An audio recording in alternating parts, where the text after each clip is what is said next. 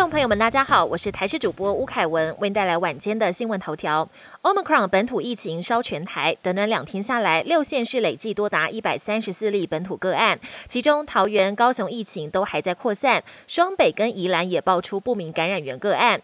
医师直言，年假期间疫情可能会大爆发。指挥官陈时中则说，生活还是要过，不需要说不回家。目前整体社会情况没有严重成这样，但现在最担忧的是确诊一个工。曾在假日外出，有没有可能在社区造成疫情？关键要看这两三天的社区裁剪结果。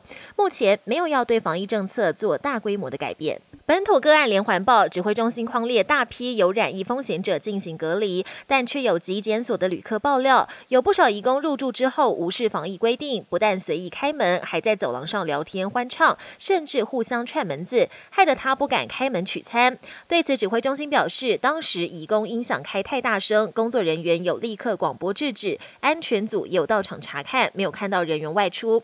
指挥官陈时中也强调，现场监视管理都很严格，认为讯息。即应该要谨慎查证之后再披露。为了提升国内疫苗覆盖率，指挥中心宣布，一九二二疫苗预约平台第二十一期将开放返台国人预约第三季。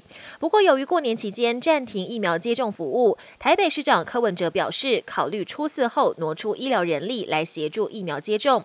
对此，指挥官陈时中强调，与其在过年期间施打，不如这个礼拜赶快打比较重要。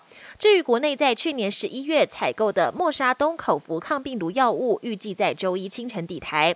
指挥中心表示，不止莫沙东，包括辉瑞等药物以及莫德纳疫苗都会陆续抵台。国际焦点：新冠疫情延烧两年多，许多国家力拼疫苗覆盖率，试着跟病毒共存。不过，中国跟香港维持清零政策，封城锁国，零容忍政策能挺过 Omicron 疫情吗？有专家认为，清零政策是不可能的任务，反而会使抗疫之路变得更加漫长。纽西兰一向是防疫模范生，每天新增确诊个案都不到一百例，跟台湾不相上下。但纽西兰仍然不敢松懈，最新通报发现九例本土 Omicron 病例。